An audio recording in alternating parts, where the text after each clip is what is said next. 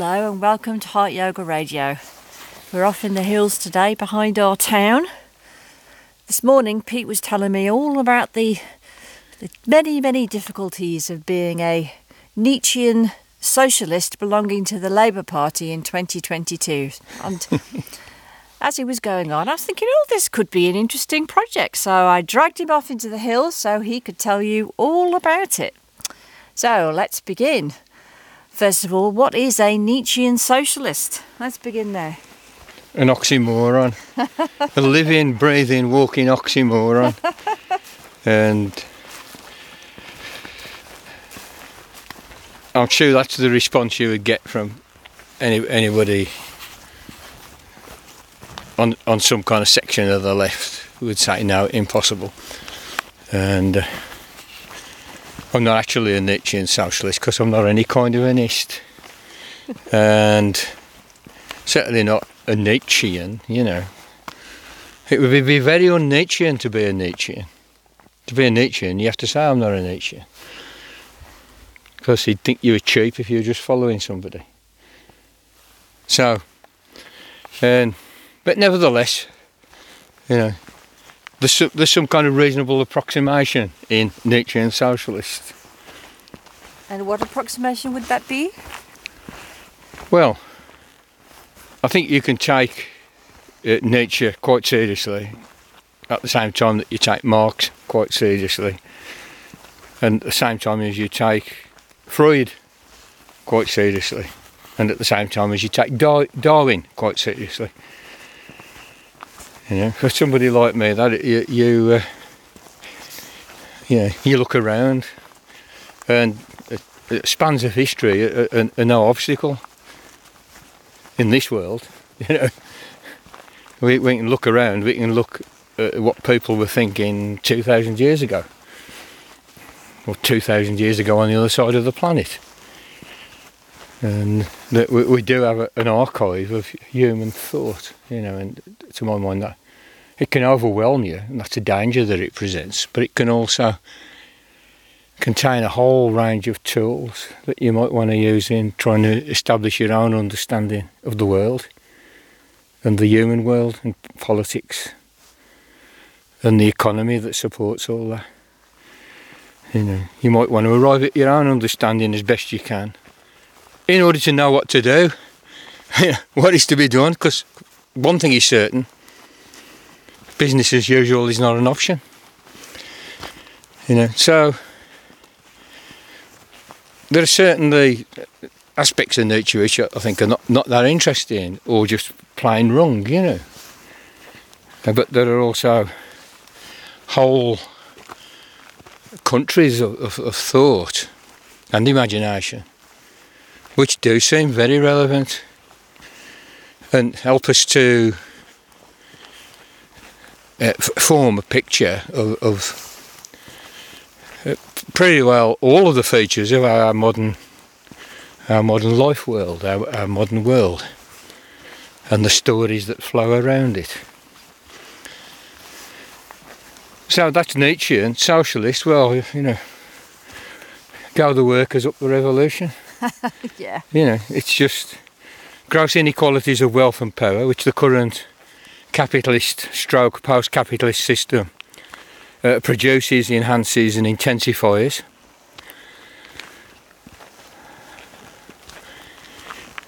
Is a part of business as usual not being an option.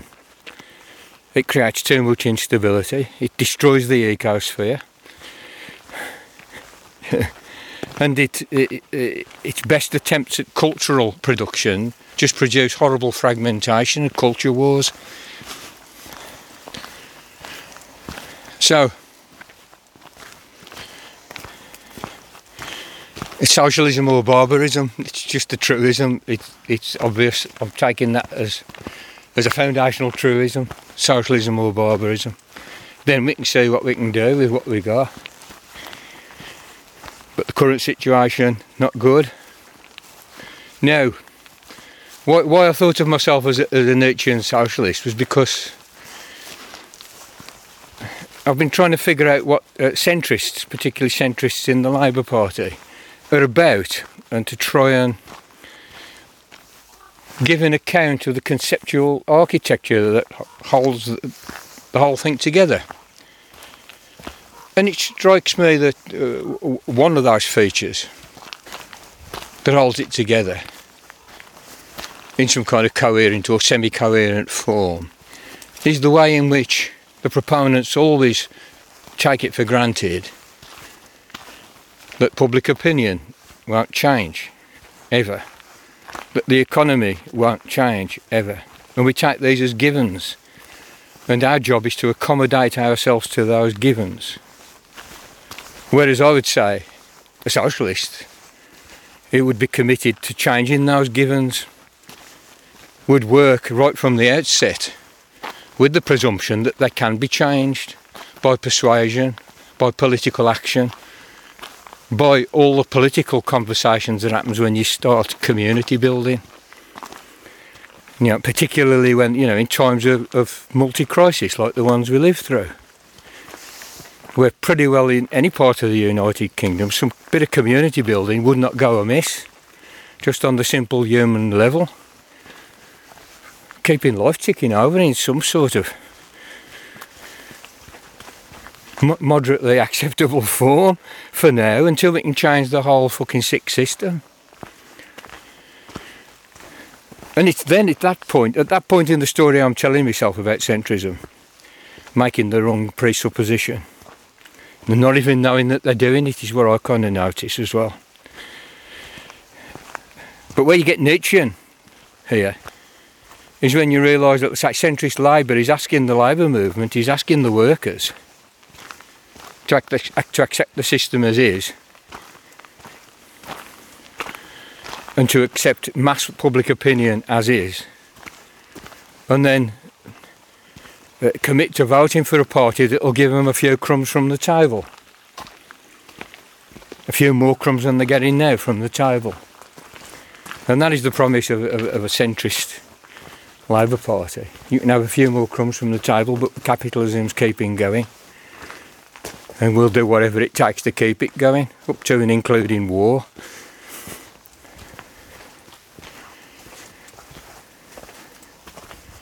But I kind of think if, you, if you're if you're on if you're one of these like weird people that's pretty pretty left but still in the Labour Party for some reason or another. Which you are, because at the Which moment you've oh, decided to stay because of because of Welsh Labour. Yeah, I, I consider myself a member of Welsh Labour. The, the, the Westminster Parliamentary Labour Party, most of them can fuck themselves. they're despicable people, in my honest opinion. I don't like any of them, and they're not representing my interests or the interests of the the working class, you know, at all. Apart from this little promise of a few more crumbs, a few more crumbs from the table, everything else stays the same. But a, a Nietzschean would say to any working class person accepting of that as being the way forward, you, you are in the position of reactive nihilism, you could call it, you know. There's nothing we can do about this, that's the nihilism. And the reactive part is the fact that it is just a reaction, that you're planning on your political actions and, and you're your manifesto for whatever elections are coming up on, on the basis that nothing can be done, but we'll see if we can get you a few more crumbs. And Nietzsche would say, that's, you know, don't be reactive. I mean, he had, an idea of how, how, how a person, particularly like a creative person or an artist, should be. And they have to be active rather than reactive. I mean, you, you know, he did sort of run a bit with this sort of passive, active, reactive kind of distinction to the way that we use our will. And I think if you're kind of serious about class struggle and understanding it, and and then wanting to mobilise it, you have to be kind of quite serious about the fact that the the working class won't properly press its interest if it has no will to power, no active will to power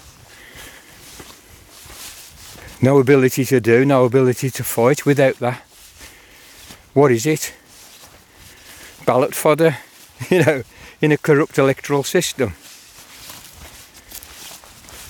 So uh, that that's the Nietzschean part of me. That's that the socialist i- in in Welsh Labour. Fuck you, English Labour, whatever you call yourself. Welsh Labour, I can still kind of uh, trickle along with. I think For a English week or two. just call themselves the new Tories, don't they? yeah. Well, they just had a Tory bloke join in, didn't they? Yeah. What's he called? Christian. Wakefield. Christian Whitefield. Appalling voting record. It's about as reactionary as you can get. Says he's in feels quite at home and he hasn't changed his values. Hooray! And and Labour puts out a little kind of red leaflet with him on it, picture of him on it saying, Welcome to our newest MP. Whereas Jeremy Corbyn is still officially not a Labour MP. He's an MP who's a member of the Labour Party who's not a member of the PLP. Jeremy Corbyn. God knows, you know, four decades in, in, in, in politics, you know, five decades, whatever, whole kind of lifetime in, in politics, you know, anti-racism, internationalism, collective, you know, collective ownership of natural monopolies and good, goods and services, proper welfare, you know, your trade unions. The guy's like, he ticks nearly, he ticks nearly all the bloody boxes, you know, yeah. and he can't, That's why they hate him. and, and he can't, he can't be in, in, in a parliamentary Labour Party, though he's in the Labour Party. Whereas this this right wing arsehole, unrepentant Tory wanted to, I don't know, embarrass Johnson, maybe, and you know, or maybe improve his own chances of getting re-elected in his red wall seat at the next election. Well, yeah, the polls showed actually that um, They'll in him the next election, Labour would definitely win because it's a red wall seat. yeah, and Brexit's So I gone think gone he off. could have just done it to save his own skin. Yeah, that was just, that was what I was trying to get round to saying. In- He's you know the, he's probably an opportunist. I would say is the best explanation. You know, but he prob- there might be an element of wanting to stick it to Johnson as well. You know, Yeah. but I thought stick it to Johnson, like a northern conservative. I don't know what he did before. He's a hedge fund manager or something. I don't know. I mean, I'm, su- I'm sure that, you know a lot of people love Johnson. Certain kind of person, they they resonate to the smell of his pheromones or what the fuck. This is just the weirdness of life, you know. Yeah. And you know, and others are absolutely pathologically hating because he's, he's an irritating, um, fucking posh tough. and this guy, this Christian, whatever the fuck he's called, might be one of them for all I know. You know. But I mean, that's neither here nor there, and yeah, that nonsense, to be honest with you. But it's uh, that's the centrism of the Labour Party, and you can see how it falls to the right it falls to the right. You know, you know when push comes to shove, it, it goes defend the status quo. And that's the way in which it falls to the right.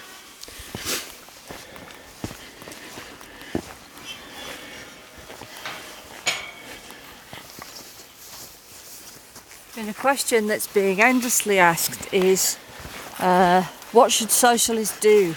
So should the, socialists now just leave the Labour Party in disgust? Um, should they stay and try and change it? Uh, what are your thoughts on that? I don't know. I kind of va- va- vacillate. I mean, I, I've never been in a political party until uh, I wanted to vote for Jeremy Corbyn in the leadership. Yeah, me neither. And so, so we, we both joined to vote for Jeremy Corbyn in the leadership. I'd never thought I'd got a, got a home in, in any, any political party. I'd been a trade union rep in my workplace, you know, which was quite a a bit of, uh, you know, very very grassroots politics, and that was that was politics for me, you know. Interested in political philosophy and social organisation for sure, and the way it all works, yeah, for sure but not party. So I joined, and then of course, suddenly you're an anti-Semite, Semite, you know. And just yesterday, uh, Rachel Reeves called, called people like us anti-Semites. you know, she's saying that uh, uh, the, the ones that they've lost, the ones that have left, because Starmer is evidently not going to keep his promise. well, To- his promises. Yeah, he's, Looks he's, prom- he's promised to follow the 2019 manifesto. It's, it's pretty well gone out the window, that. Yeah. As, as, as they, they've gotten lurching further and further to the the, the centre, which is really the right. You know, Yeah. the centre is the right. You know, The centre is the arsehole of the right, really. Because with the extreme nutters, you know that they're extreme nutters because they can't hide it. In the right, you get smarmy buggers who can kind of look like reasonable human beings, but they're, they're kind of like monsters from some seventh Bardo hell. You know, the, the realm of hungry ghosts or something. Most of them. Yeah. They've got to revolutionise British politics. Well, absolutely. e- expect it to fragment rather than than reunite. I think the forces are still centrifugal rather than centripetal, whichever way around that goes. You know, So if we look at say what would happen in either of those two instances, so all the socialists leave, what you know, what what kind of uh, future we could be looking into, or if they all stay and do the, their best to change it, and maybe even pile in with uh, you know behind someone who's really got some ideas for, Yeah. for mobilising change. So first of all, if they all leave in disgust, I I can't really see there being much hope for the Labour Party of ever. just being another. They're just going to go further and further to the right, aren't They're they? just going to carry. Well, there'll, there'll be a limit. They, they're, they're presenting presenting themselves in a certain fashion, you know. But with politics, you've got to bear in mind that what they say they're going to do and who they are isn't what they will actually do and who they will be. No. Would they get power, or even in you know five years down the line? Fuck me. The you know the, the landscape, the commitment landscape, you might call it, shifts every five minutes. Yeah. In in with you know with the speed with which the information can go fucking hurtling around these days, you know. So if they all left, I mean, those those socialists would want to be uh, doing something. So I think it would be probably inevitable that a new party would form if, if they It- really all that- did. that- it might do. I mean, there are there are big pros and cons for that. I mean, the Yeah. worst case scenario is that yeah, they split the vote between Labour and the new party, where all the socialists went to, and, and the Tories win forever. but the Tories win forever anyway. Well, yeah. So I'd say it's, Yeah. worth, it's worth the risk. And people say third party never does anything. It's not strictly true. One third party did do something quite major, and that was the Labour Party itself. Because it started out as the third party. Prior to that, it was the Whigs and the Tories. The Whigs uh, uh, are what we would now call the Liberals or the Liberal Democrats. They were the original political parties, as party politics grew up in, in, in England, were uh, Whigs and Tories, you know, Labour's 19th century, whatever it is, you know, and early 20th century, and then it starts to get a bit of purchase because working men got the vote as well. You see, you know, more working men got the vote, and then working women did it, and so on. So it worked like that.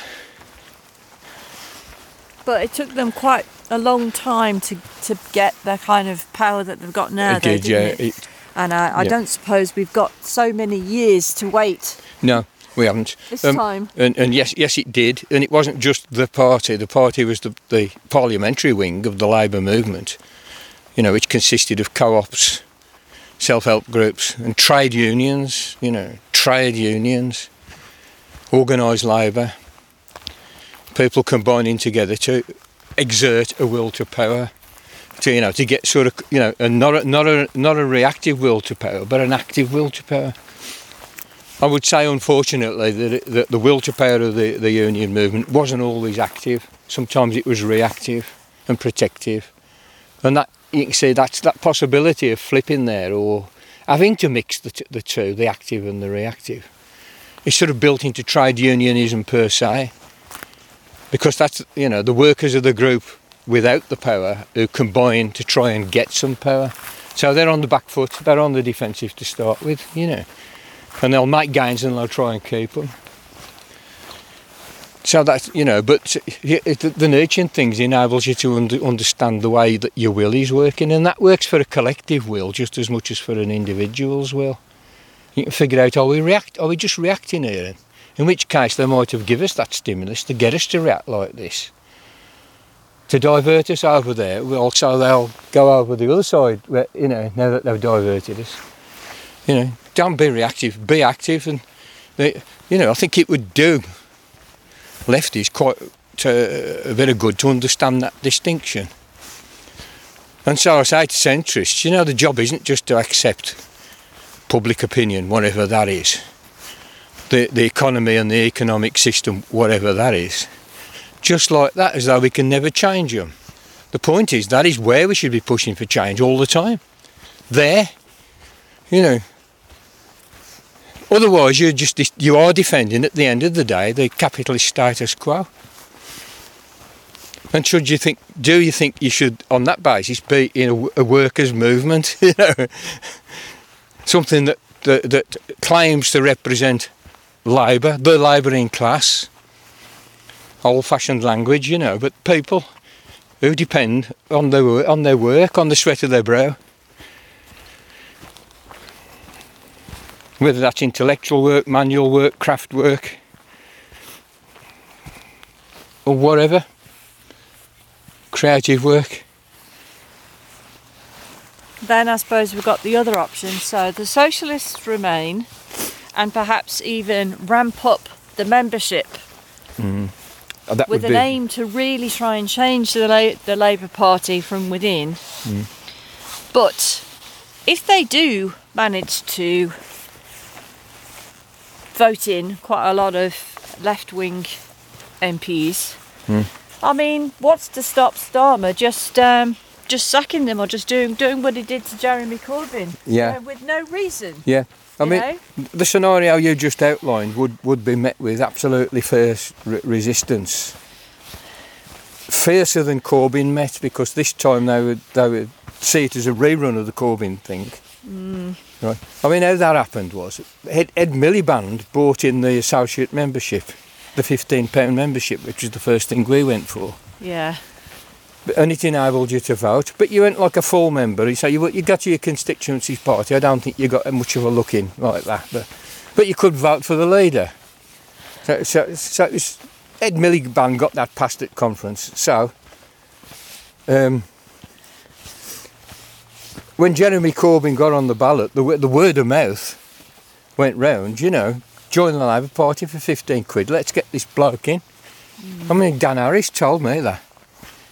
I mean, I'd, I'd heard, you know, I'd, I'd heard what Corbyn was up to a little bit, you know, when you sort of half hear the news sometimes, you know, or half read a newspaper. I wasn't that interested.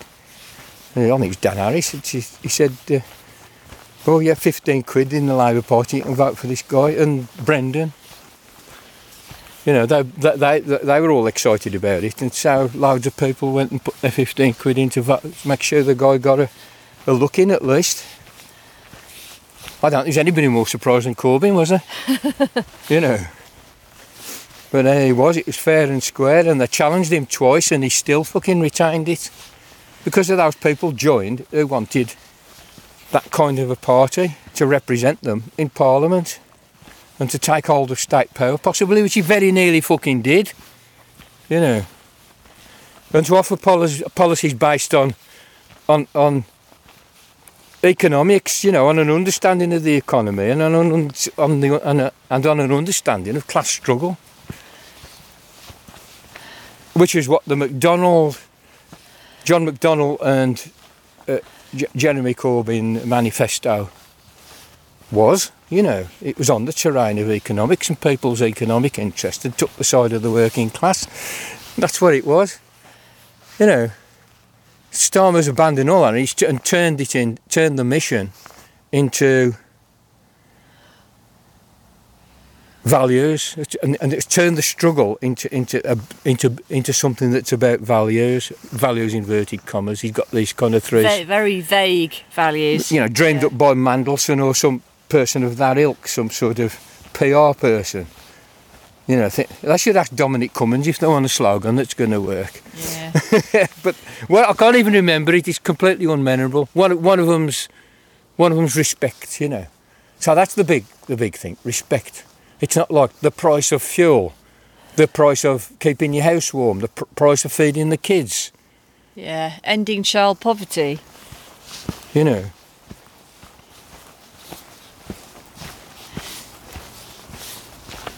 And that's what they've done. They've shifted it onto that terrain again. That is a move to the right. It only suits a right wing party.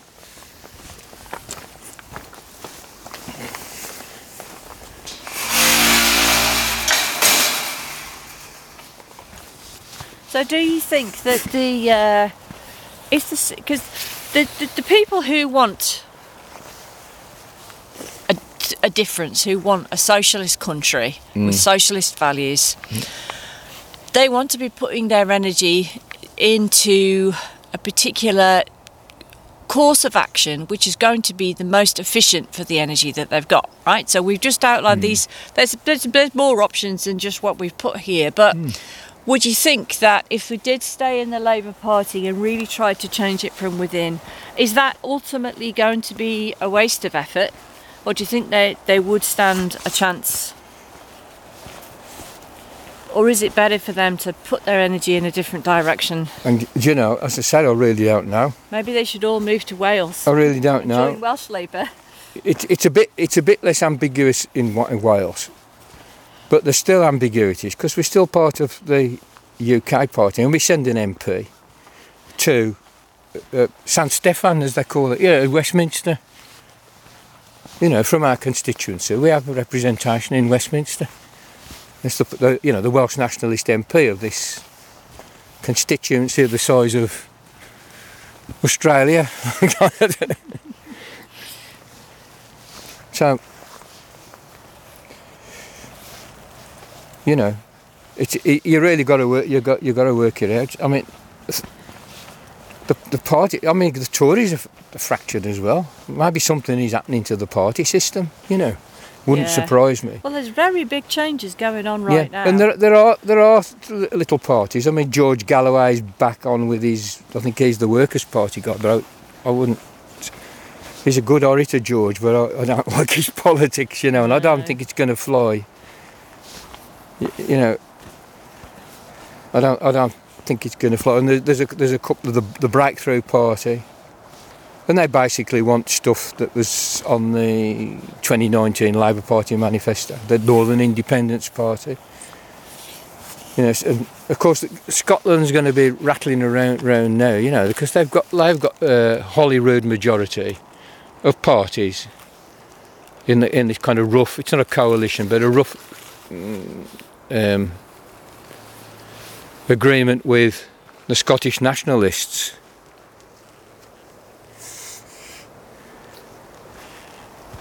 To, to be able to form a government, and both of those parties are uh, pro-Scottish independence.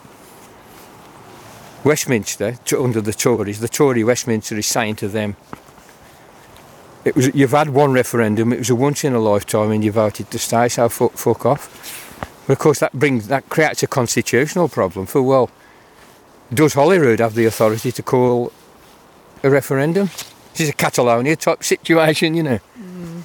And, and, and Wales, I mean, to people in Wales, even English people living over there, I've said to a few people, say, you, you, Ireland reunites, which could happen, given the demographic changes that are taking place on the island of Ireland.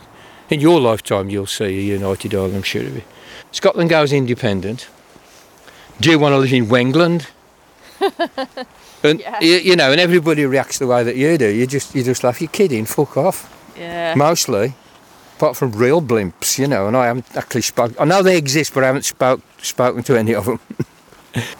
so it's up to it, it. really is up to you, and the circumstances differ. You know, different parts of the, the country and all this. But I mean, there's still loads to do.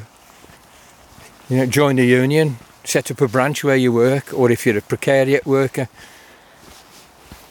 try and contact some form of WhatsApp group or something of that type, and you can still unionise. You know, we have to think a little bit differently about the way we do it in the one age. Do that if you want to be on left politics, but you can't. You don't like any of these little parties, and um, you're really sick. You're really sick of Labour and think that there is there isn't room for a minute to manoeuvre hardly. You know, I do. I do think that, that you know the, the broad church idea, and it's bound to arise obviously in a first past the post system. But Labour's broad church is too broad to function. You know, uh, and since they, they first managed to form a government, you know, we've still largely lived under Tory governments. They haven't managed to, I don't know, really break that hegemony, you know, of that of that particular cabal of arseholes. And Okay, you could argue that without them, the capitalists would be extracting even more flesh from us, you know. It'd be two pounds of flesh, it's now only a pound of flesh, thanks to Labour. You know, they've got us the five day a week and the minimum wage and stuff like that, you know. So I don't know. I think it's up to it's, up to individuals and, and, and their circumstances as well. You know, it's, if I was in Wolverhampton, I'd have been gone ages. I don't want anything to do with them. You know, any of them hardly. There's some some of some of the left the left wing group. You know, the socialist group in uh, in Westminster, not too bad. But even somebody tolerant might, like can only take so many insults, you know, before you tell before you flick somebody the finger. Yeah. So going back to option one, all the socialists leave Mm. and maybe just just dissipate and they don't really they don't really do much. What's our country going to look like? Yeah, that that that is sort of what happened uh, with when when it looked really obvious that Mrs Thatcher was going to have her feet under the table for a couple of terms at least. How long was she in? Was like 11 years or 10 years or something. And then there were some years of John Major after that. But the, quite a few sort of lefties retreated into private life. Just retreat into private life, dig your allotment. If you're a committed political animal, maybe become, become a local councillor, which you could do you know, or your trade union. If you got those kind of urges, you know, and, and the disposition to do that kind of thing. And uh, th- that could happen again, and, and uh, whew, I, I, I think I think it would be pre- pretty bad for there to be no sort of o- organisation, you know. But it might be we might be having to think about completely different styles of organisation. You know, but why why I'm saying saying this is because I think the the seventies, seventy nine to ninety, Mrs Thatcher, it was pretty pretty bad in many many ways, you know. And and the the, the change they made to to the economic system, you know, enabling the the global neoliberal project to, to leap forward sort of quite quickly in, in the UK particularly. Mainly through smashing union power, the power of the organised working class. You know, and, and disbanding and dispiriting the left. You know, and demoralising the left for a generation. So pe- people you know, ordinary, ordinary sort of working people who took a bit of an interest, retreated into, it's retreating to private life. And Thatcherism's genius was it give us the tools to do that.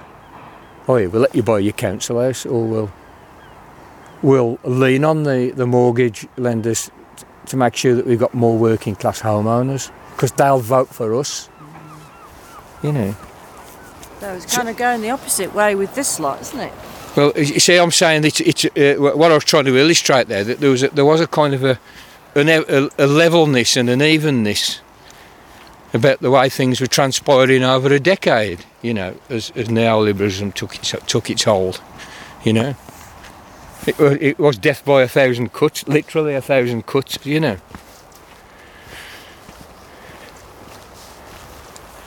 So all that's happening.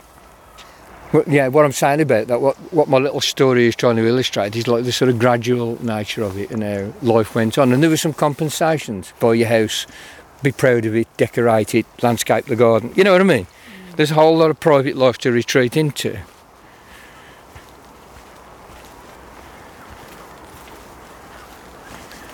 But I'm trying to illustrate the gradual nature of it, you know, and, and, and okay, it did get airy at times, you know, the conflict with the miners. That was very, very violent. People died in that. And the industrial landscape of the United Kingdom was transformed by it. A union power, which had been quite strong, was pretty well neutralised by the, the confrontation between uh, Mrs Thatcher's government and the, the, uh, the National Union of Mine Workers. But for a lot of people, it just sort of tr- just trucked along, you know.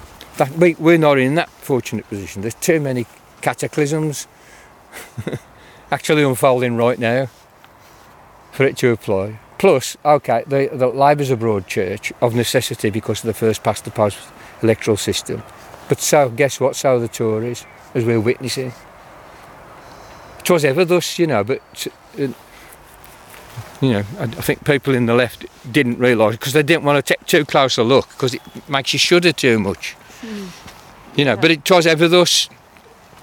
You know, they're a, they're a broad church as well, and uh, I think knowing that and s- seeing its anatomy up close as we are doing at the moment, Yeah. as, as they break out, as these conflicts break out into the open. We should be um, we should be studying that quite closely and, and, and using it as ammunition. You know, because I mean the, the, the tactic of dispersing the left through through the, the smears and attacks on Corbyn and, and the Labour left. You know, the right knows how to do it. Just divide and rule, get them fighting amongst themselves, and it, look how well that worked. You know. And what do- what do you have to do to that? Oh, don't just concoct a few lawyers, you know. Like the sunlit uplands of Brexit. Yeah, like that. Yeah. Lion's, Lion's part of the toolkit for them. So.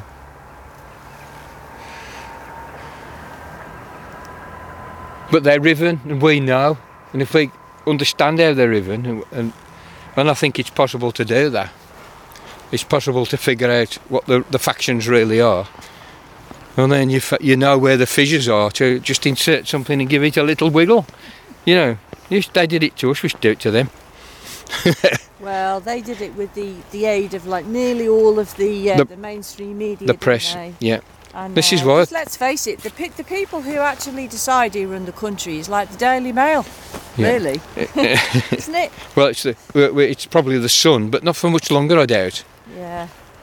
And the- But it's, it's the mainstream media. It's like the you know the, Yeah. the Daily Mail, the Sun. those those sort of newspapers are the ones that, that really form our pictures, that's right. our, our and Uh, our opinions. Our world world view, yeah. Yeah. there- There's an enormous amount of money spent on on trying to form the world view of uh, the average citizen, you know, or I keep saying it, control the mob, you know, by controlling its thought. And I keep saying who controls information controls the world. You know, I mean there are other factors, you know, but uh, in, in power, but certainly controlling information is such such a huge one, and that's why we've got we've had with our active will to power, our nature and socialism, we've got to build build the new media, create them imaginatively. You know, and with passion. And we've got to do that. That's a priority. The young people probably understand that, but pe- people our age don't understand it to quite the same degree. But that's, you know, that's where there will be much struggle. Uh, but I think I think also um, there's just about to be a pretty important episode in our lives where it's not just the media that's going to form our opinions, but reality is going to get a bit of a look in for a change. Never. yeah, I know. All the uh, the Brexit lies are really going to come home to roost because are, we're yeah. just about to see an epic fucking disaster on the Brexit front, which was very, very definitely not what the the Brexit voters were promised in any shape or form. I mean, the queues of lorries tied up with the new Brexit red tape, carrying vital supplies to into into our country. You know, they, they're so big you can see them from space. Yeah. Epic disaster. Yeah. And I'm I'm I'm amazed that the uh, that very even even now, uh, as this is very early, in with as the new rules just came in at the uh, on the first of January. Yeah. Uh, It's only a that- that we've still got weeks. food here, actually. Aye. Food Aye. and medicines. I'm surprised there are that there there is any, but it's just getting worse and worse and worse by the day. And also, reports coming in of uh, um, Boris loving, Brexit supporting fanatics are now actually seeing the reality Yeah. because their business is drowning in the new Brexit paperwork, which is just so complicated and difficult. You need about 200 forms just to import a tomato now, right? Every time, not you don't just fill them out once and the tomatoes keep coming. You fill them out ev- like every time. It's like absolutely incredible. Every tomato, it's single tomato, has got its own unique um, ID. Yeah. I know. Um, barcoded, hashtagged, and Q- QR coded Yeah. with its own little microchip just just popped under the skin round by the uh, the little spiky bit. So people people who were in the position of having a nice healthy business and could be you know they they could love Boris and all his jolly japes and and be completely convinced of all the marvelous opportunities that Brexit was going to bring us but it, this this is a very unique scenario here because usually when the, you know got these fantastic lies um, you can kind of keep them running for a really long time. That's the train train going through the town.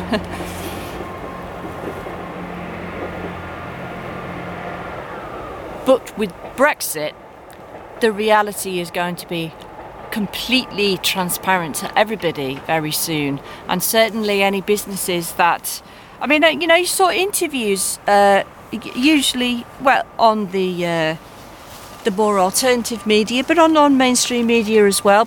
Like just after after the Brexit vote, of business owners proudly talking about how they would. Brexit was worth it. They're voting Brexit for their grandchildren and how proud they are and how much they're looking forward to our new Brexit future. And then, you know, going back and interviewing those same people and their businesses are virtually destroyed now, hmm. especially the fishing industry, the shellfish industry, hmm. absolutely destroyed. Hmm. So they're seeing the reality of Brexit, and it's only a matter of time before everyone else pretty much is like Yeah.